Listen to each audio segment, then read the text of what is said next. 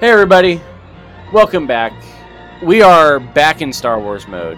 That's right, we uh, have, well, we didn't finish anything. Obi-Wan, the series, is yes. officially over, and we're here to talk about it a little bit further from our episode two weeks ago. Yes, so we talked about India last week. Mm-hmm. The week before that, we started walking through our blog, dealing with episodes one and two. And within that episode, we talked a little bit about the adoption aspect. We talked a little bit about the aspect of just community outreach in general and relationships that need to be developed and how that all relates to the church. We enjoyed it. Yes. We thought we were all good. Especially the soundboard. You loved it. Yes. I mean, how can we not? And then we started getting feedback from our good friends over at Systematic Geekology. And they were like, that was good, but not good enough. Yeah, we spent a little bit more time at the end, focused on the community aspect side, yes. and didn't fully go into the adoption yes. process as much as we could have. But right. also, we only had a few, well, I think we had a couple episodes released, well, but we I only had, talked about the first we, two. We were only able to work with the first three because you had only watched up to the third episode at that point. Exactly. We were focused in on episodes one and two. There had been five episodes at that point. I was only one behind. That would be two, I if was, our math is right. It was four released. I was only one behind. Uh, okay, sure. yeah. Um. Anyway.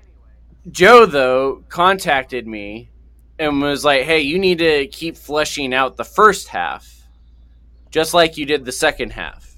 And so we said, okay, only if you guys come on. So Joe is with us. We may have Brandon, the other Brandon, with us, Brandon Jedi Knight. Mm-hmm. Like that, Brandon Jedi B K. Knight. Yeah. Um, He, he we, we we're hoping that he may be able to join it. He may be having some technical issues, you know how that goes. Um, but they have joined us, our good friends over at Systematic Geekology, to flesh out the rest of this. And now we've started having this conversation because of technology issues and it not recording, but we're going to try and continue the conversation with you all without anybody missing anything. So Joe, let's start with the fact of what was it that we didn't, we did not get to as far as covering it the first time. First off, I want to say thanks for having me on. And for some reason, I don't know about you guys, but I just have the weirdest case of deja vu right now. Um, so, um, you know, I listened to the first part of what it, of. what you guys put out, and it was all really, really solid stuff. And it was so refreshing to hear somebody pick up on the adoption points, the relationship points, different things like that, more than just, oh, hey, we're getting the in-between time between episode three and episode four. Cool, as the as the fan side of me, awesome, but there were deeper things at play, especially resonant to somebody like me, who I spend a lot of time in the worlds of relationship and all of that side of things, and then in the geekdom side and being a lifelong Star Wars fan and all of those kinds of things. And so I listened to episode one, and you guys were tracking really well with the whole uh, relationship thing. And then, like you guys said, the, uh, the other part of it was all solid stuff. It's just something, just an entirely different topic. And so as it pertains to, to Obi-Wan. And so that was one of the things that popped out to me is, you know, that's that's a lot of what you guys sit and in, in your lane.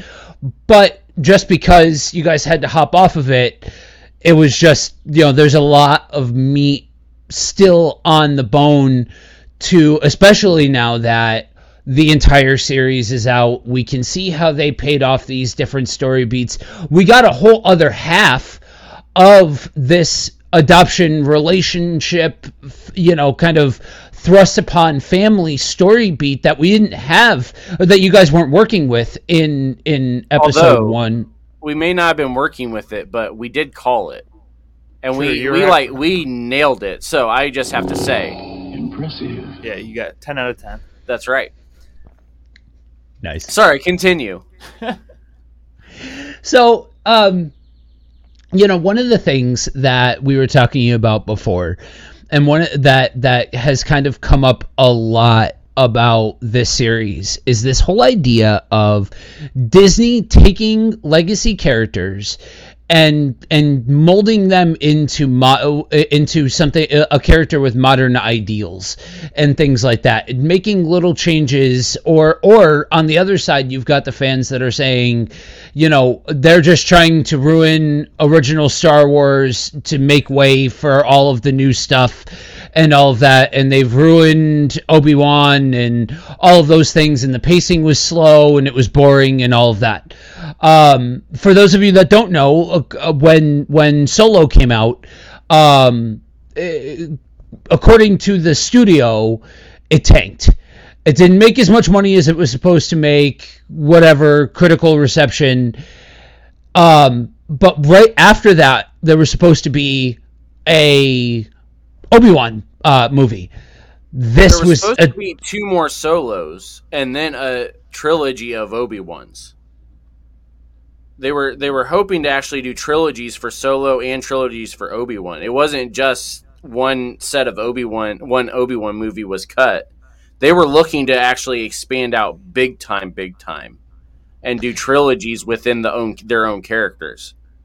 Yeah, there was there was a, there were a few different rumors going around at that time that that was one of them, that this was just going to that this was going to build into an entire universe of fleshing out that in between time of of episodes three and four and and so on. But yeah, it's it, what we're seeing what you see in the Obi-Wan series is that movie script extended out into um six feature-length episodes, um and, and so, you know, when you when you look at the entirety of Obi-Wan, it is unafraid and unabashed, uh, unabashedly going after the emotional beats of the yes. entire situation. It is unafraid to go there, for better or for worse. At each juncture, at each mm.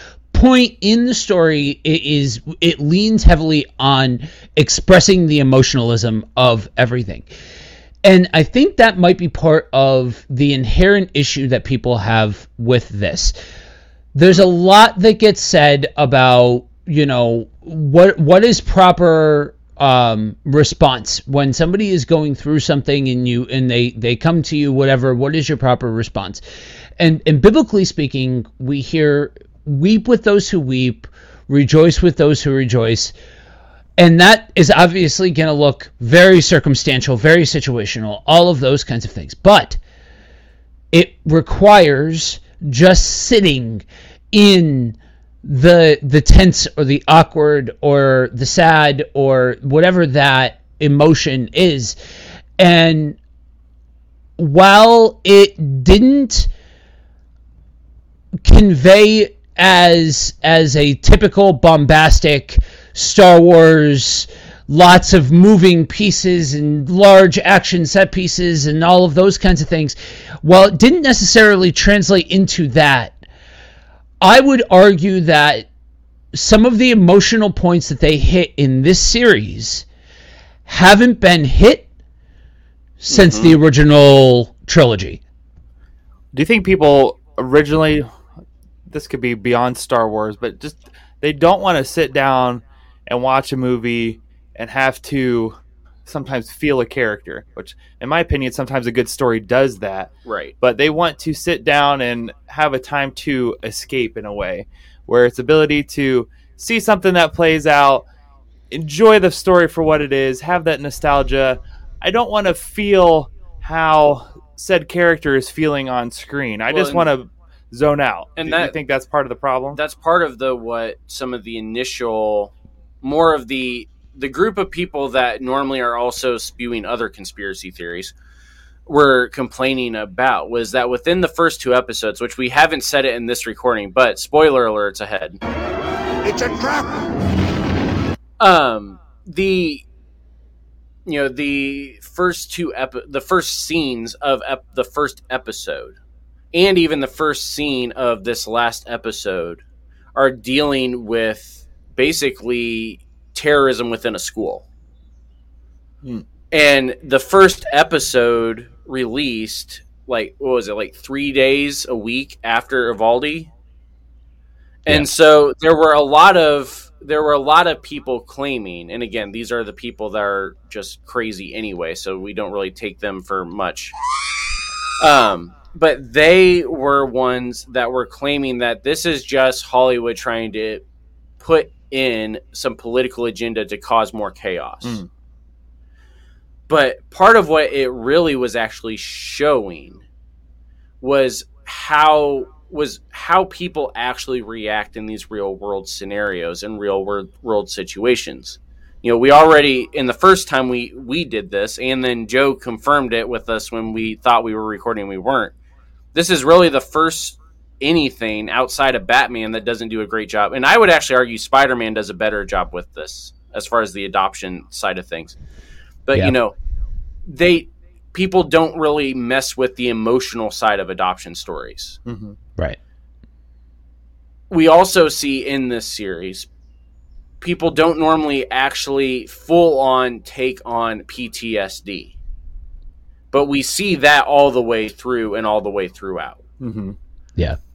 People don't necessarily deal with the actual... We, this is what we talked about the first time we did this, as far as people don't normally deal with the emotional attachment that leads to things like gang culture. Movies that deal with gang culture are doing mobster films or Suicide Squad. They're not doing like, this is how, this is the cycle that yeah, leads to a it. A true kind of real life story. Right. In a way that can and so, you know, that th- it's not even just with the, you know, the character arcs or anything like that, just the actual real world post Civil War style setting and scenarios are just forced on you at this point within the series. Did I, yeah. did I miss anything? No, no. I, I think, you know, as far as, as far as that opening scene, if you take it in the full context of the full six episode arc, right, then it makes complete and total sense that that's the note that we started this series on. Bad timing. It was a bad look. They couldn't, I mean, that yes, they could have controlled that. They didn't, they, they could have put out something. They could have, people within our community um, kind of stepped up pretty immediately after that first episode came up, it came out, and started posting within our group, warning people like, look, if you're over this whole gun depiction right. of gun violence thing, skip to this to this minute marker within the they, towards they, the beginning. Or did they, they added add that, that. They added okay. that later. They well by the they, time okay. I must have started it, then yeah. a couple days in. Yeah, they yeah, you know, always late to the party. Yeah, um, yeah, they added that a little bit later, um, but initially there was none. Now, people that had actually that actually know where knew already where this story fit within the Star Wars story. Knew exactly, pretty much we kind of anticipated that this was going to be coming up. It, it was, it was, but I think it what caught people off guard, like you said, was it was just the timing of it, which yeah. was not anything on Disney's part, other than that they could have had the warning at the beginning. Yeah, or waited right. even a month to release. Well, it they had already pushed this back a while. They were going to get f- bad feedback regardless of what they did with that. Yeah, and they were competing again. It was a whole thing competing yeah. against Netflix and Stranger Things and so on yeah. and so forth. Which so there was also for, a, a complaint there because I guess there was also a school, somewhat of a school shooting type scenario. Maybe that's that why I'm getting well. mixed up is because I thought yeah at the beginning of Stranger Things there was yeah. also a disclaimer because maybe that's where I'm getting confused. Oh. Yeah, but anyway, yeah. yeah. So to set the, the nerdy part of my brain kind of wants to set the table a little a, a little bit if you guys don't mind. What we where we start off if you haven't seen um, uh, Obi-Wan is you start off in the it, basically in in the final chapter of um, the prequel trilogy with Order sixty-six with Anakin killing the younglings and all of that, which is something that we have known about now for. I want to say fifteen years. It's been yeah, since it's the been a while. since episode three came out, something like that. So we have known that this was a thing for quite some time. So for anybody to say that that's something that got shoehorned in, um, they right. don't know how movies are made and, and how long this this actually takes to create a right. thing and have it ready for, for distribution. Um, but but also, like, it's just picking up on stuff that has already been well established. And so seventeen a lot, years. I just seventeen looked it up. years. It's been seventeen years, which is just crazy. But like I said, like, you have to go there in order to get to the rest of the beats of of this story as you start to unpack Obi-Wan's journey and the um his first meeting of Leia, which Princess Leia, um, it was established early on that she is adopted, and so that's the main, the first main or arc in which you see you see adoption explored, and you see found family, and then you see them. You you you start to see what the impacts of the establishment of the Empire, the killing of the Jedi, all of those things, the effect that it has on the on the larger overall universe within. within the story, and the fact that there is a group of people that are, yes, their main story beat at the forefront is that they are resistance fighters and things like that, but this is also another opportunity to explore this whole idea of found family and mm-hmm. equipping a leader to be able to lead this group, and all, all of that kind of thing, all of those kinds of things that are all displayed within Obi-Wan and Leia finding the group of the, the resistance group and, and the, basically the, the Rebel Alliance at, that it becomes in four, five, and six, um, the equipping of, um, I can't think of his name right now, but the guy that kind of takes, takes leadership over the, the group, um, by the end of the series. And then, and then you have Luke, and a lot of, unfortunately, unfortunately, a lot of people are getting hung up on, on little idiosyncrasies because they're holding four, five, and six at such a, such a, uh, with such fierce passion that they're ignoring what's actually happening Right, right here and right now. And yeah, is it the cleanest through from from pillar to post? Is it the cleanest? No. Like I told you, Andrew, when, we, when I when I finally finished the the last episode, the problems that I had by the end were simply by, due to the fact of the way that they tr- they tried to tell the story. I don't think anybody did a bad job, and I don't think any one story beat was necessarily bad. It just They, they they hit the gas at certain points, and then they hit the brakes at other points, and they, you know what I mean? It was a little herky-jerky at times, and because of that, people kind of just blew past the Luke right. part and what happened with Ben and Beru, and the fact that that is another instance of seeing the adoption of... of of Luke into this family. Now this is a little bit different. That's his uncle, that's blood, so on and so forth. And, you know, like we said last time though, but even with that, you know, Anakin had only, as far as we know, really had only met Owen like one time. Hmm. And for the most yeah. part, Padme was there and Anakin was off slaughtering all of the Sand People. Yeah. So, you know, this is his, the his half-brother, the brother that at one point was his mom's slave master, and that really the only interactions that they ever had was him at the funeral. But yet, they still were like, yes, we're going to not just take him in and keep him safe. We're going to, we are going to stand up to a Sith and tell them, this is our child. Yeah. And not only that, we're willing to straight up fight her and Home Alone style take take her on just to make sure that he gets out safe.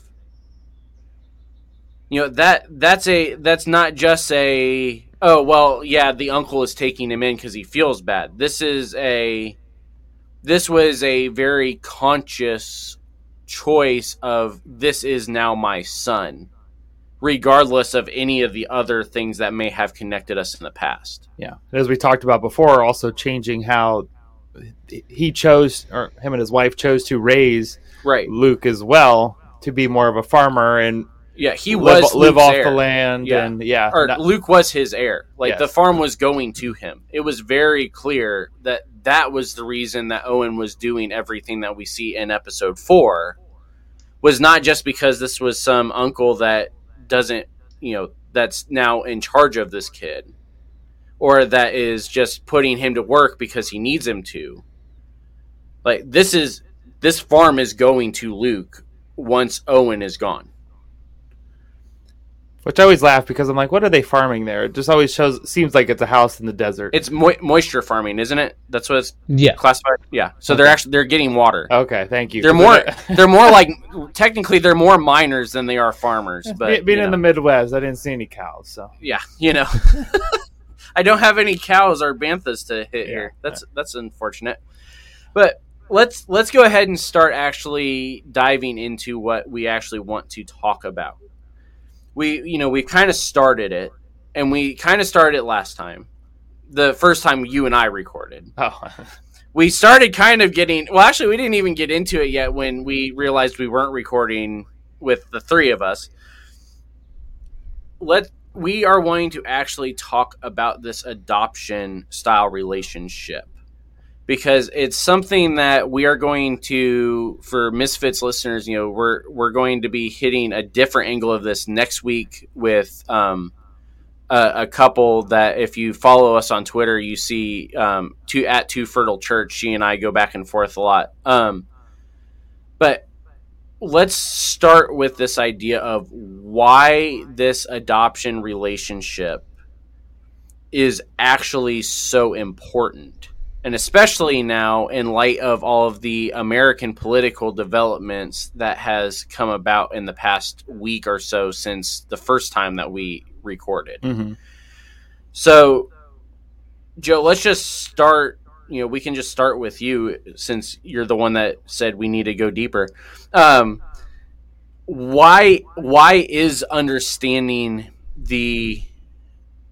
the emotional depth, if nothing else, of what we actually are talking about when we talk about an adoption relationship so important? So I think sometimes when you talk about adoption, you just kind of take it for granted that that if it's adoption, then all parties involved are people that chose to be there, thus they're happy to be there, thus everything is sunshine and rainbows. You know, you hear about these these long drawn out adoption processes that take place, and you know, who would sit through that if they didn't actually want to be an adoptive parent? Now, mind you, I'll be the first one to tell you that not every single situation of adoption it starts off that way.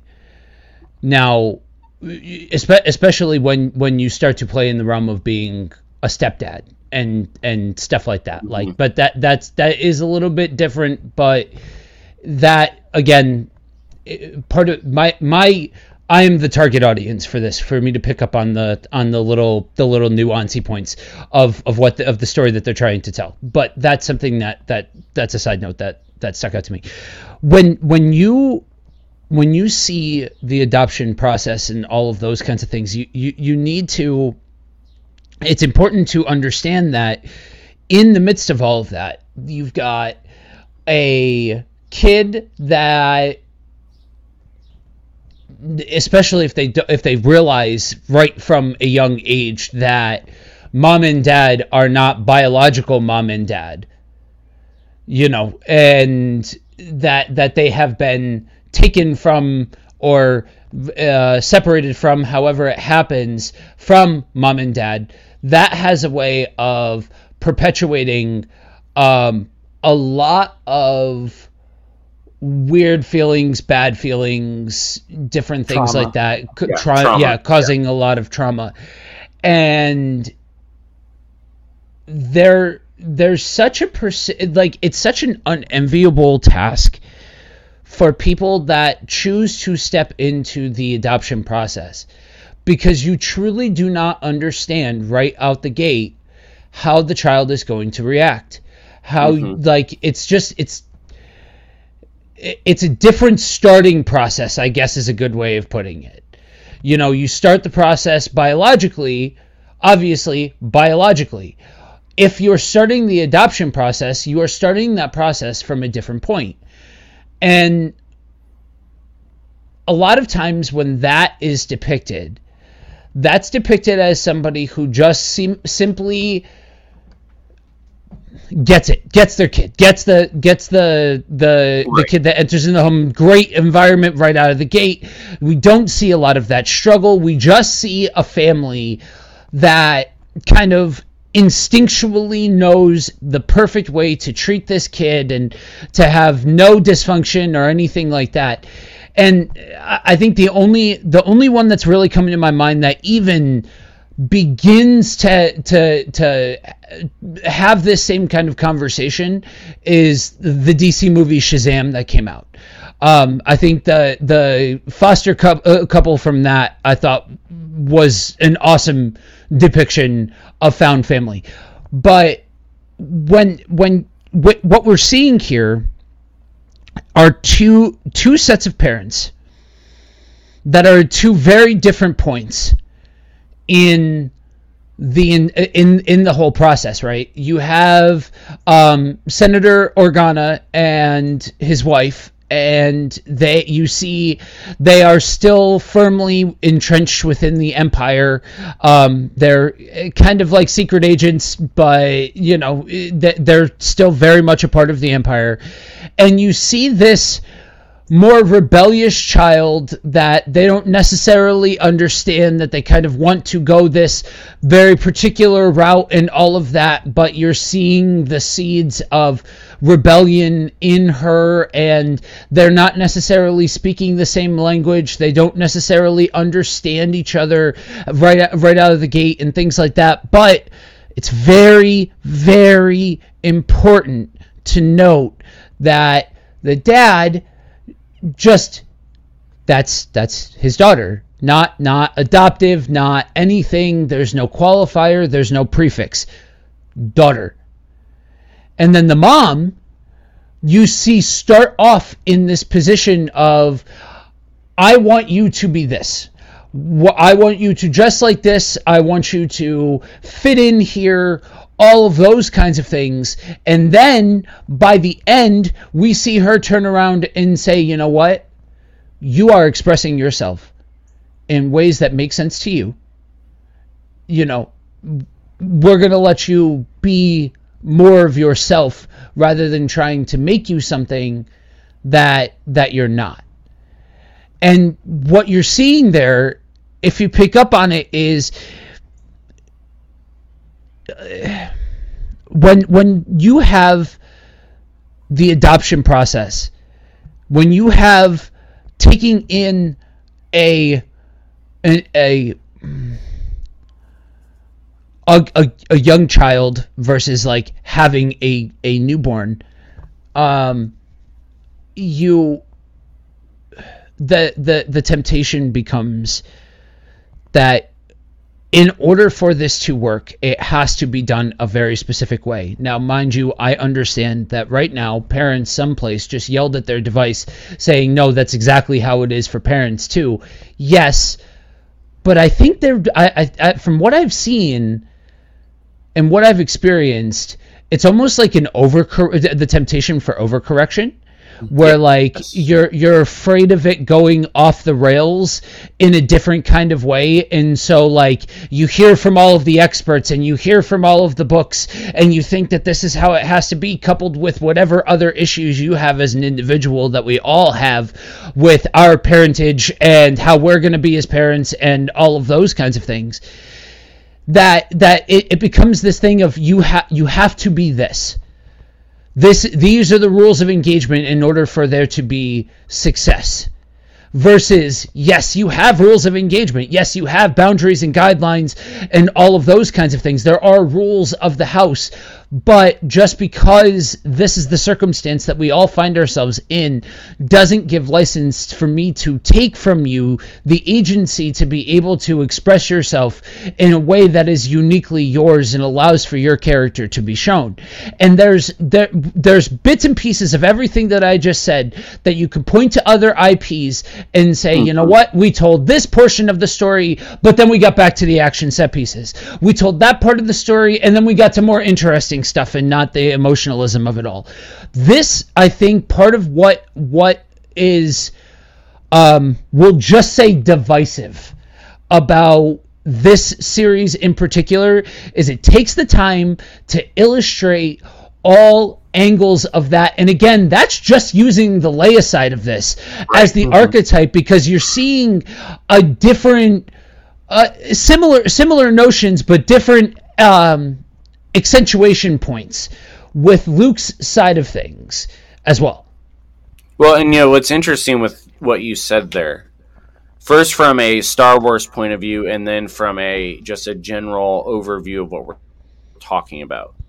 You know, the first thing is that, you know, in episode four, when Luke is finally decided he wants to just go off and join the academy, and Owen is like, no, you're a farmer, you stay here, we need you here, we need, you know, responsibility, all of that. Beru is the one that is like, no, this is just who he is, we need to let him be that. Right. So we've got the opposite structural roles playing out here mm-hmm. between Luke and Leia. But from a bigger perspective, I think there's something that, you know, yes, it's completely a di- different in terms of the way that you feel prepared. I mean, you guys are currently walking through the preparation process. Yep. Prepping for a biological baby and prepping for an adoptive baby are completely different, because you have to meet how many different state standards just for you to get your name on a list. Yeah, tons and tons yeah. of paperwork to do and go and fill out. Um, so we're coming up. It's been basically two years to part of it's been our own timeline, but just trying to get all that done. Yeah, it takes a long time. And as Joe mentioned too, kind of the number one thing that they teach or continue to mention is that no matter how good of parents you plan to be or whatever that household looks like that you're bringing that child into, there is still going to be some sort of trauma involved yes. in, the, in their life. And um, yeah, that doesn't change of who the child's character is or what that tends to pan out to be, but just knowing that there's going to be, there needs to be resources or outlets for them, which I, which is part of what we talked about the first time mm-hmm. and the second half, is that the church should be able to provide some of these resources, both for the children and for the parents. Yeah. You know, th- this is something that can be done. I do find it interesting of, because I don't think we fully see it once we get into the canon there, but l- separation of siblings, of how that could also create trauma mm-hmm. with Luke and Leia, and sometimes how keep keeping that together. Yeah, I'm. I'm just thinking episode five and the awkwardness after yeah, episode six. Cause, cause I'm like, I, um, which part of it? This is, is a family show. Nice. We don't need to get into that.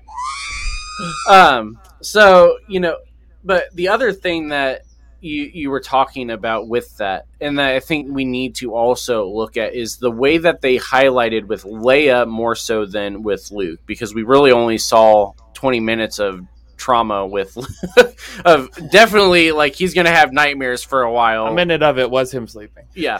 Um you know, with the relationships between Leia and the senator and Leia and her mother, is we see a very good depiction of the difference in relationships that develop between dad and daughter and mom and daughter. Because the, you know, the, the style of talking to her, the style of this is who you are, the style of you know who you are, coming from Bail was completely different than coming from his wife. And the way that Leia responded was completely different as well. Right. And that's because the same type of father-daughter relationship that you see within biological children is what we saw on full display between Bail and Leia. But I, I, I could argue that there could be a marriage issue there as far as the parenting is concerned. That's a whole nother that's a whole it, nother it, it podcast. It seemed like there was two different styles kind of going right. on, which I could see which is a, a whole, whole nother because, podcast also. Yeah. But you know, the the other side of it is that there is also and and this is something that, you know, my wife and I have talked about before. You and Emily probably have talked about it in this preparation period of the anxiety of what could happen is always much higher for mom than it is for dad. At least in a general sense when we say that.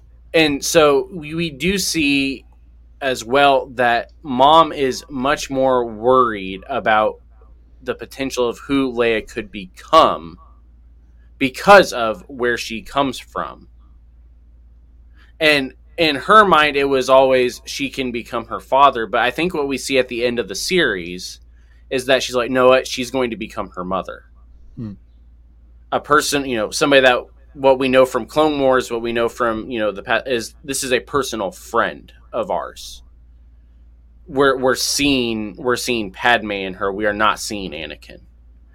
And dad, on the other hand, doesn't see any of that, which is, you know, it's a stereotype of the, you know, just the complete obliviousness to a lot of things that you get with that. But in some cases, the obliviousness is part of the way that God has designed dad to be, is dad doesn't care about any of that other stuff. He doesn't care that the Empire potentially is looking for her.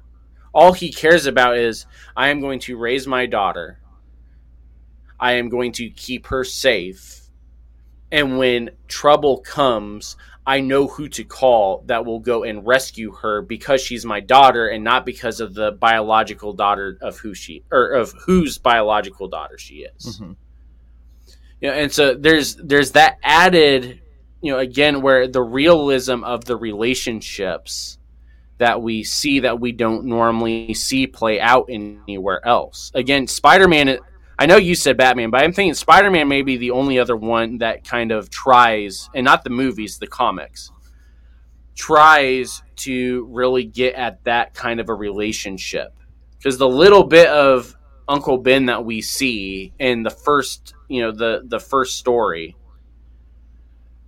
Ben is very much of, he's just raising his nephew to be his son. There, there's no, there's no pressure of added pressure of, oh, well, this isn't my kid, or, oh, it's just my nephew, or any of that. It's just, he is raising this child up in the way he should go. And that's part of the reason why eventually Peter is able to find the spark that allows him to actually become a hero. Aunt May is just his, is his, is his aunt. It's his mother. And it's the one that has raised him. And so he care, the care level is there, not just of an adoptive aunt, but of a mother, is why he is willing to, he does not want the fame because he does not want anything to come back on his aunt. Mm-hmm. It has nothing to do with him. It's all about his aunt. You know, those type of relationship dynamics are not well represented, not played out. And I think, like you said initially, Joe, a lot of it is because people just think that this stuff is boring. Yeah. Well, culturally speaking too, um, a lot of other nations or nationalities will have that true family dynamic already set up at home where there's maybe four or five households right. living under right. one roof. And yeah. in the U S that just doesn't typically happen until maybe someone is elderly and unable to take care of themselves. And then it's, all right, they're moving in with us, or you're lucky not enough to have a mother-in-law suite or whatever that looks like, your she shed. But the she shed.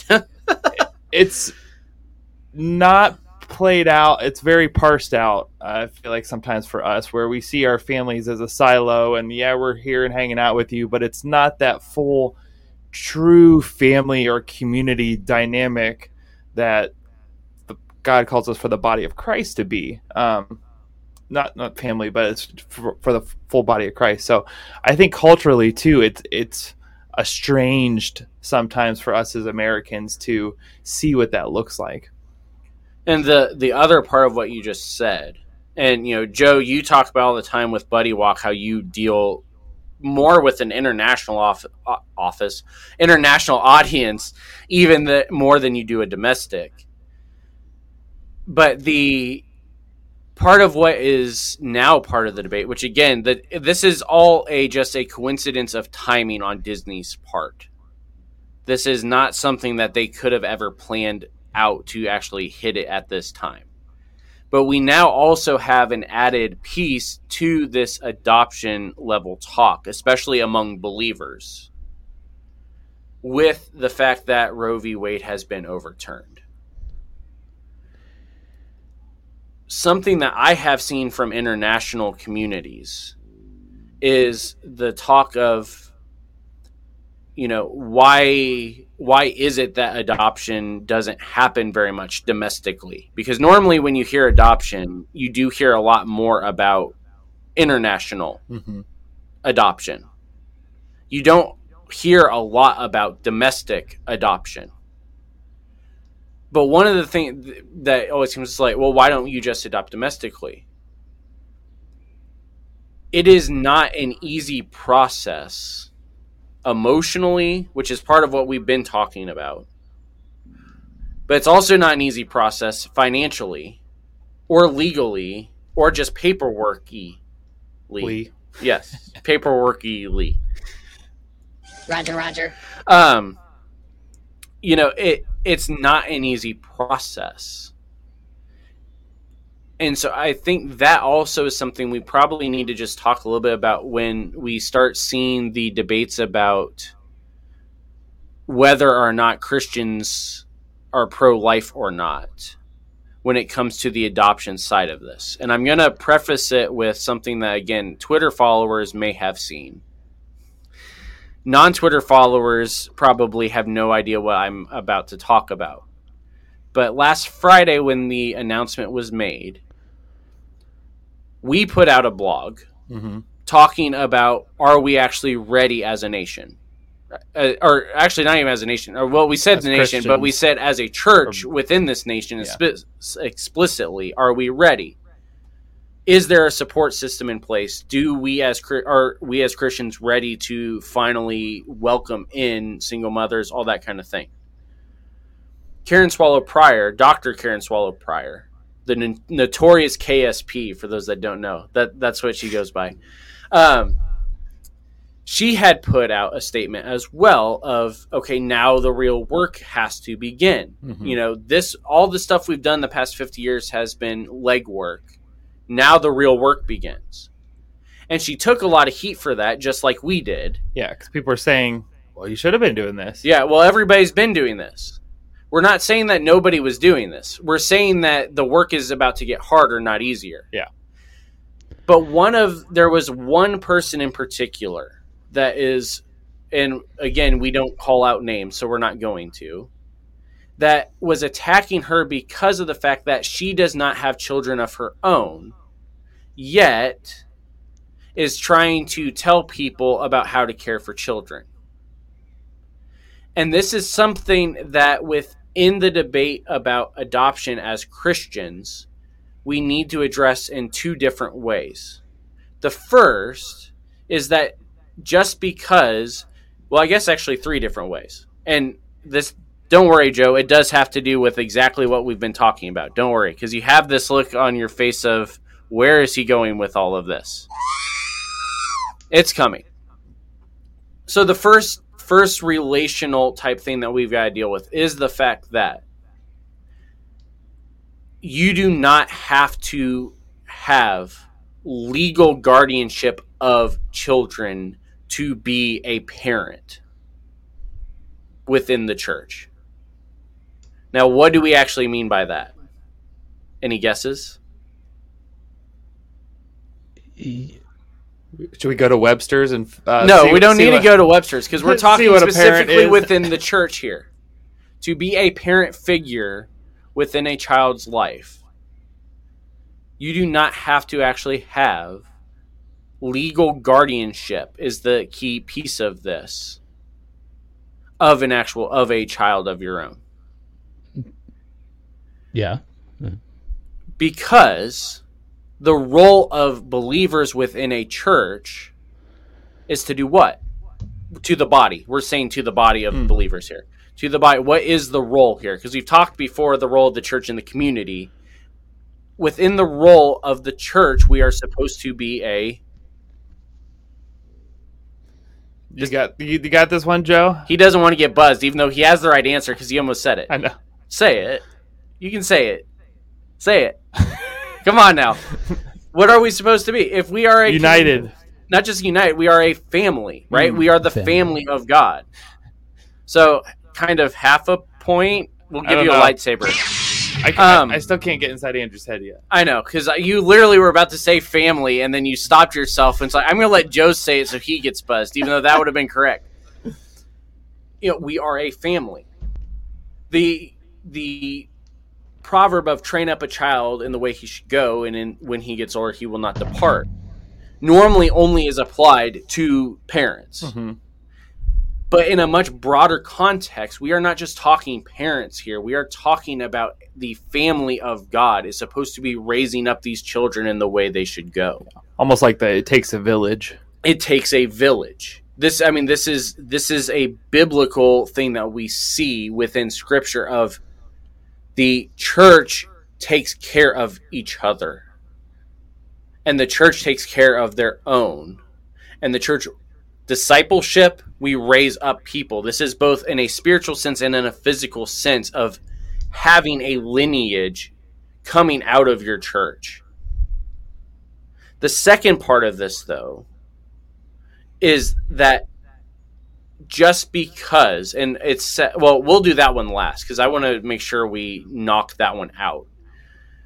The second part of this is that just saying within your church, and this is where the larger discussion for all three of us is going to come in, just saying that, oh, well, we you should just adopt all of these babies is not a statement that is as easy as it sounds. From an emotional level, from a financial level, from a legal level. Just saying, oh, well, we need to just adopt all these children is not the correct response to how should the church respond in the wake of Roe v. Wade. So, do you mind if I jump in at this yes. point? Okay. No, I mean, no, I don't mind. So, yes, jump in. um, so, yes, I understand that there is a, a new coat of paint on this right now. That there's a big old spotlight on this now. But I'm going to push back a little bit on on the current the current state of things and, and a little bit with what you said. This doesn't have jack all to do with Roe v. Wade.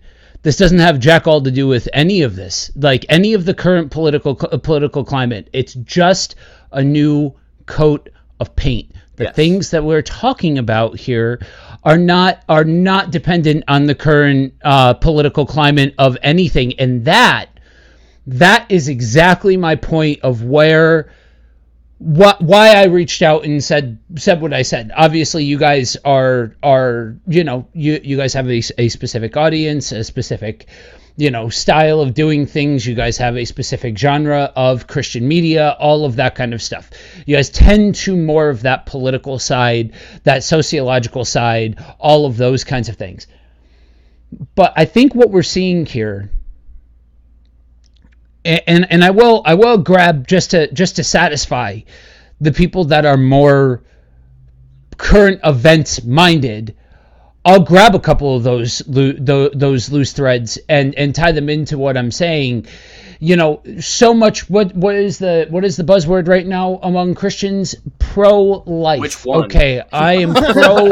True. I am I am pro life.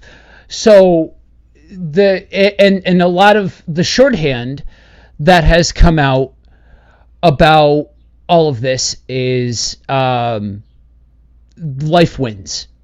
Right, that's the one that stuck with me, kind of seared into the back of my mind.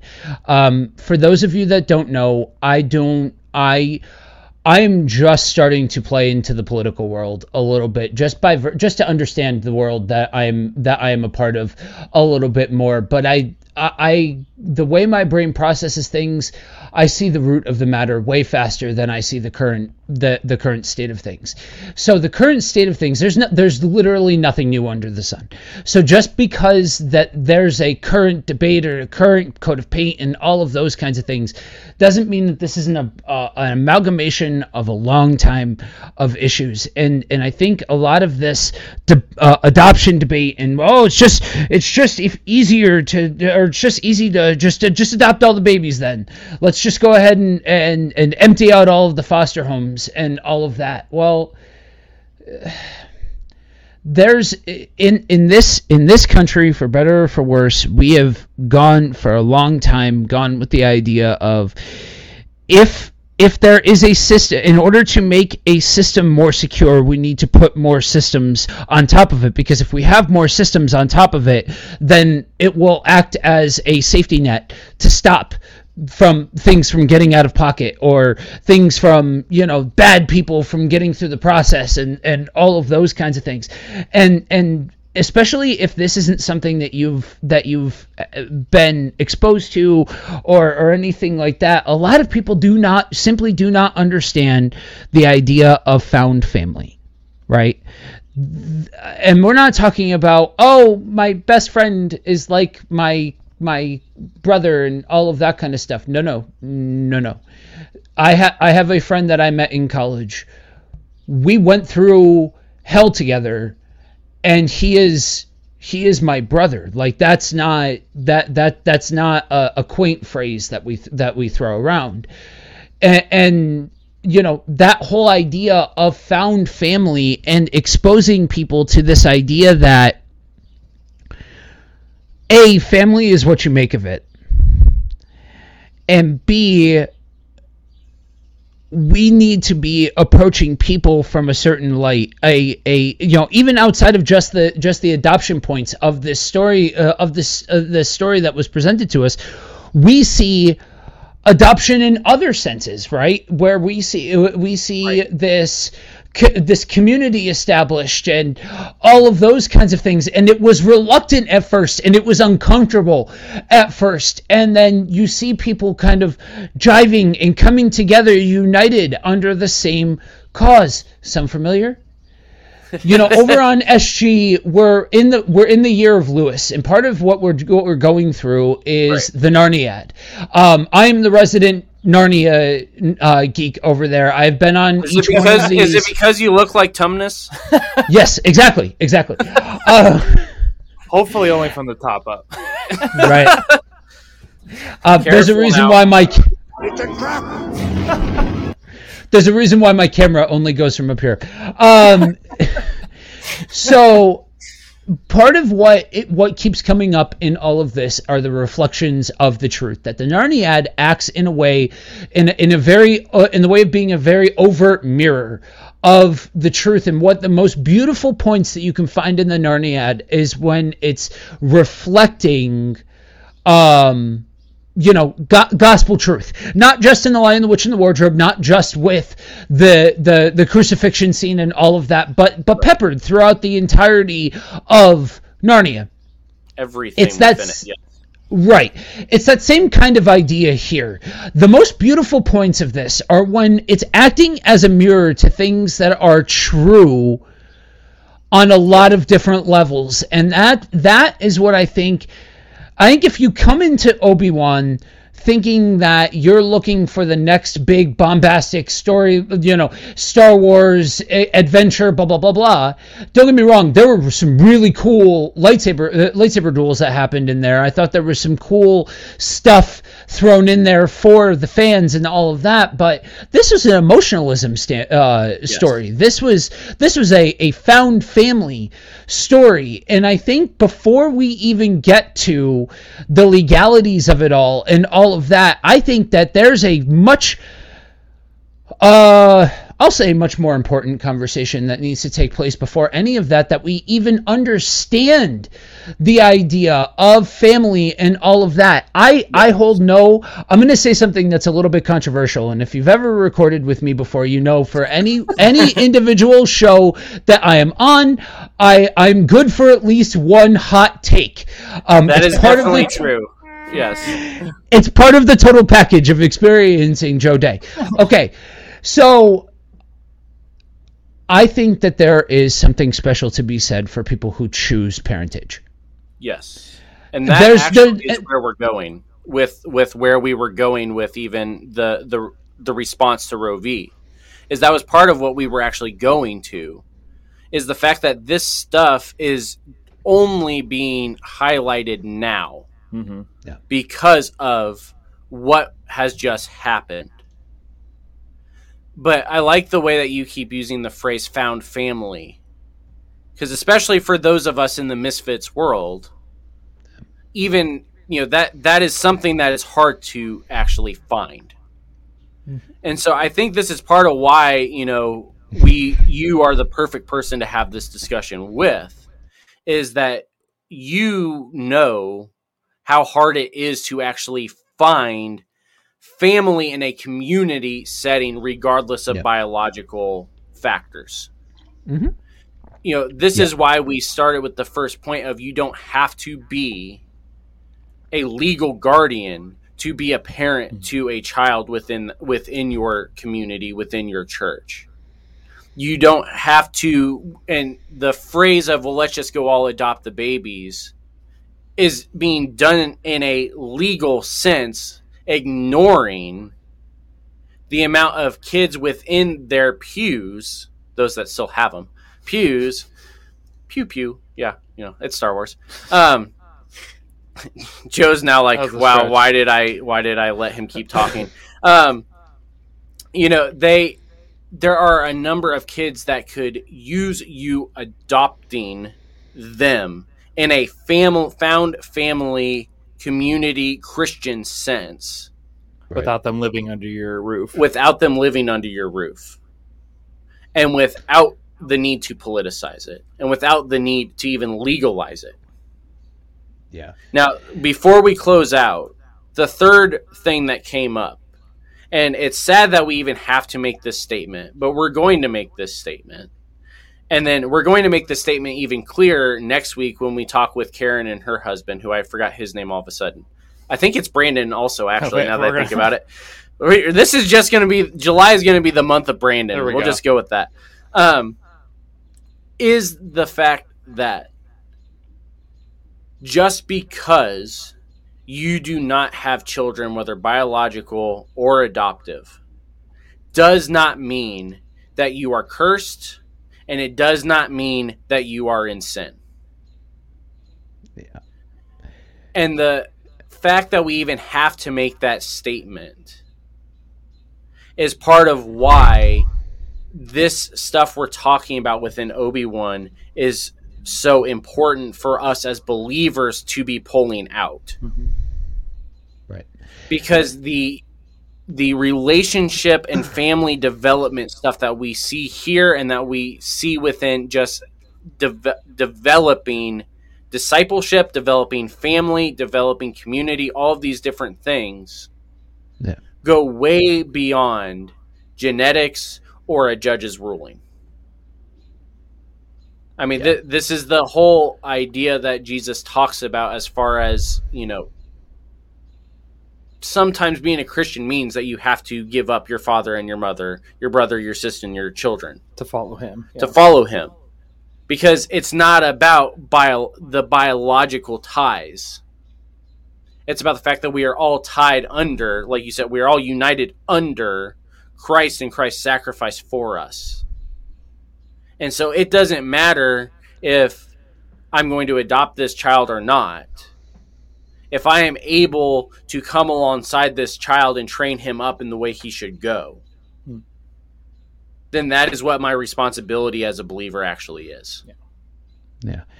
I think a lot of the reasons why you even have to give that kind of qualifying statement or sit here and, and spend so much time talking about the legalities of it all, and all of and, and talking about that entire world and aspect of it, is because if you don't understand this concept, and that's all you see of it, people think adoption, they think court, they think legal, they think all all of that, all of the administrative side. And and I'm not I'm not ignorant enough to say, then then what's the then what's the system?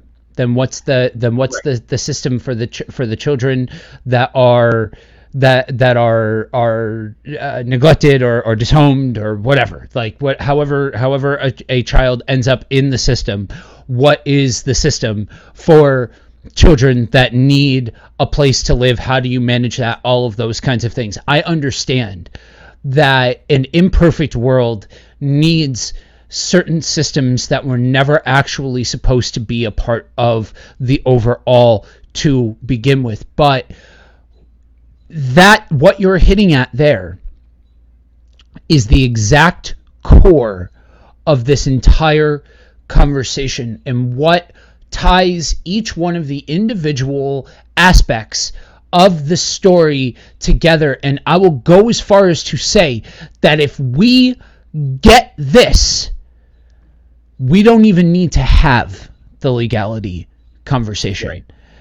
And part of why it's not as as prevalent or as big of a thing or anything as far as other countries versus America is that there's a, there's a conceptualization difference between what family is in other countries. There's a conceptualization or a conceptualization difference between what parentage is. All of that, every single piece of that, is we we've just come to think about it differently. And if you need to go through the the if if you are somebody that has experienced hearing, if you don't have kids then you are cursed or whatever, is part of that same that that same issue and symptom. And unfortunately uh, some people do find themselves in the adoption process because they don't have biological kids and they're being uh, pressured to right. have kids from from the church and things like that. Yeah, that does happen. But if we understood family better, none of that would be a thing. None of that would be a necessity and all of that. And that's that's what I think is so beautiful about this, is it starts it allows for a for a jumping off point to be able to start having very authentic conversations about very real things. And when somebody, you know, yes, there is something beautiful about biological parentage and all of that kind of stuff. Yes, I'm not trying to, it's not, it's not a matter of devaluing one to value the other, but exactly. when you fully yes. understand this this whole setup, this whole dichotomy, and you're choosing to enter into that, and you're choosing to bring a child into your home and give them a place and give them family and all of that,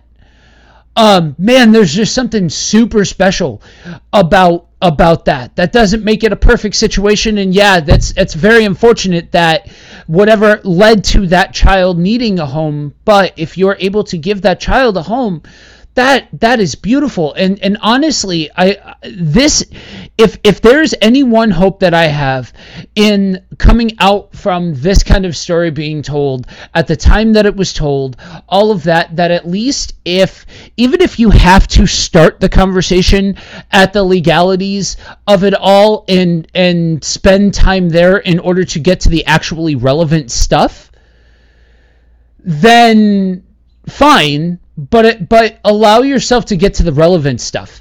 You know what yes. I mean? This is one of those things that has, you know, yeah, okay, we need to, you know, I'm I'm coming around to that. At some point, we have to have conversations about about political stuff. But we waste so much time talking about political stuff. That's that to me, yeah, that's part of why why I reached out, is it jumped over to the political side and all of that. And yeah, okay, we have we have to address all aspects of this, but The most important piece of this, the, of this conversation, is the relational portion of it. Not not what law says this, what the legality of this is, any of this kind of stuff. It's understanding how to be in community with one another. It's understanding how to love on a person, how to be with a person in the midst of tragedy, how to be okay with somebody else experiencing tragedy and not just looking at them like they should get over it and things like that. And honestly, questioning those stereotypes that you talked about as far as what does it mean to be a dad? What does it mean to be a mom? What does it, what do stereo, what are stereotypes of dads? Because yeah, you were right. Just because it's incorrect doesn't mean that it doesn't exist. Some of those stereotypes of what a guy, uh, of what a dad is and all of that, yeah, they exist. They're garbage. They're absolutely hogwash. Putting putting any kind of stereotype on either one, no. Like that's that's where you get into weirdness. That's where you get into uniquely political issue, American issues. Exactly, exactly. And and so I I just I'm here a to nerd out about Obi-Wan, but b to be.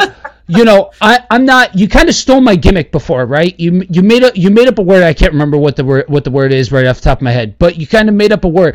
I'm not I'm not the most eloquent speaker. I'm over here speaking the Queen's English. You took my gimmick. I I it's a running joke on Buddy Walk. How many words can I make up? All of that.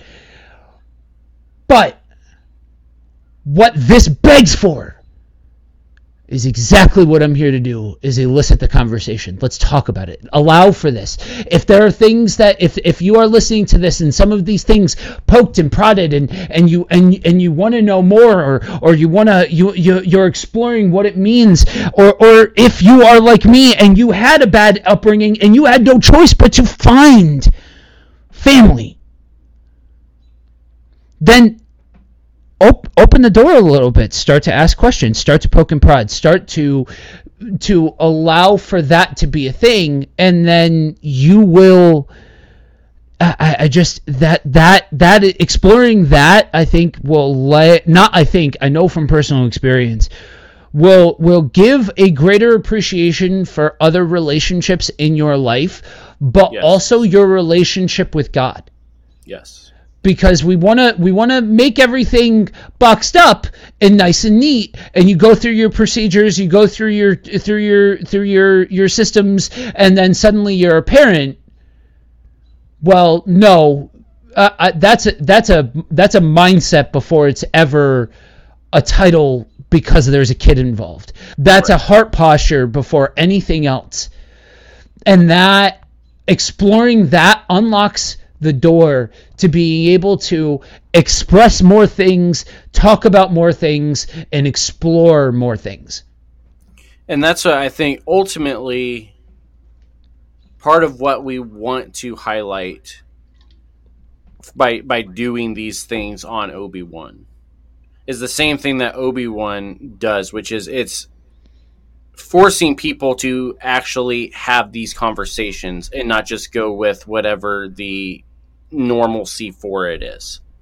You know, we want people to actually think through and talk about these things, whether it's the community outreach stuff that we did the first time, whether it's something we haven't even touched on that maybe we will in the future, as far as like even the P T S D and veteran affairs type stuff that they touch on within this, or whether it is just straight up, how does a family relationship actually develop?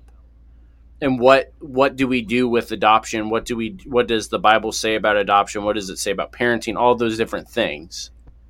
Having the conversation is what this is all supposed to actually be about. Yeah. So if you want to keep the conversation up, there's a couple of places you can do it with this episode specifically. Priest to the Geeks is a Facebook group that is run by Systematic Geekology.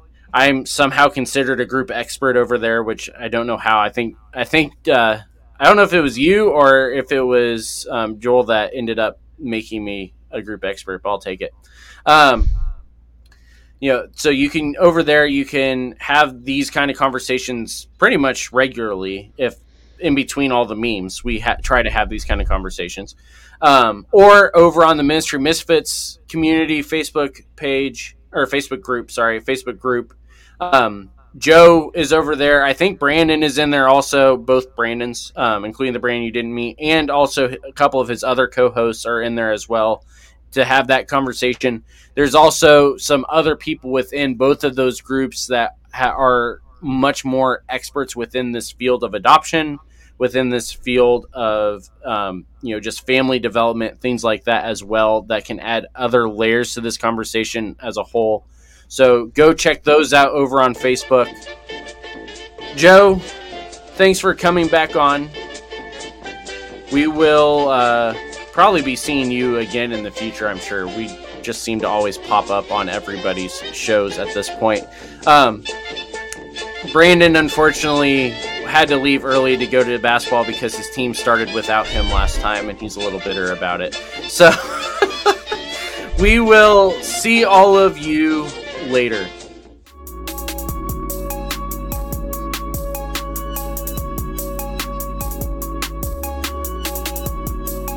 The Ministry Misfits podcast is a production of Ministry Misfit Media in association with Overwhelming Victory.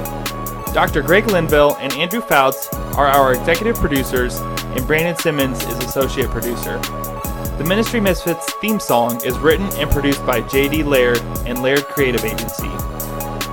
If you'd like to get in touch with us, you can email us at ministry misfit media at gmail dot com or by following at Ministry Misfit on Facebook, Twitter, Instagram, and TikTok. You can also visit our website at w w w dot ministry misfits dot com or through bio.link backslash Ministry Misfits. If you would like to support Ministry Misfits, you can become a patron by going to patreon dot com backslash Ministry Misfits.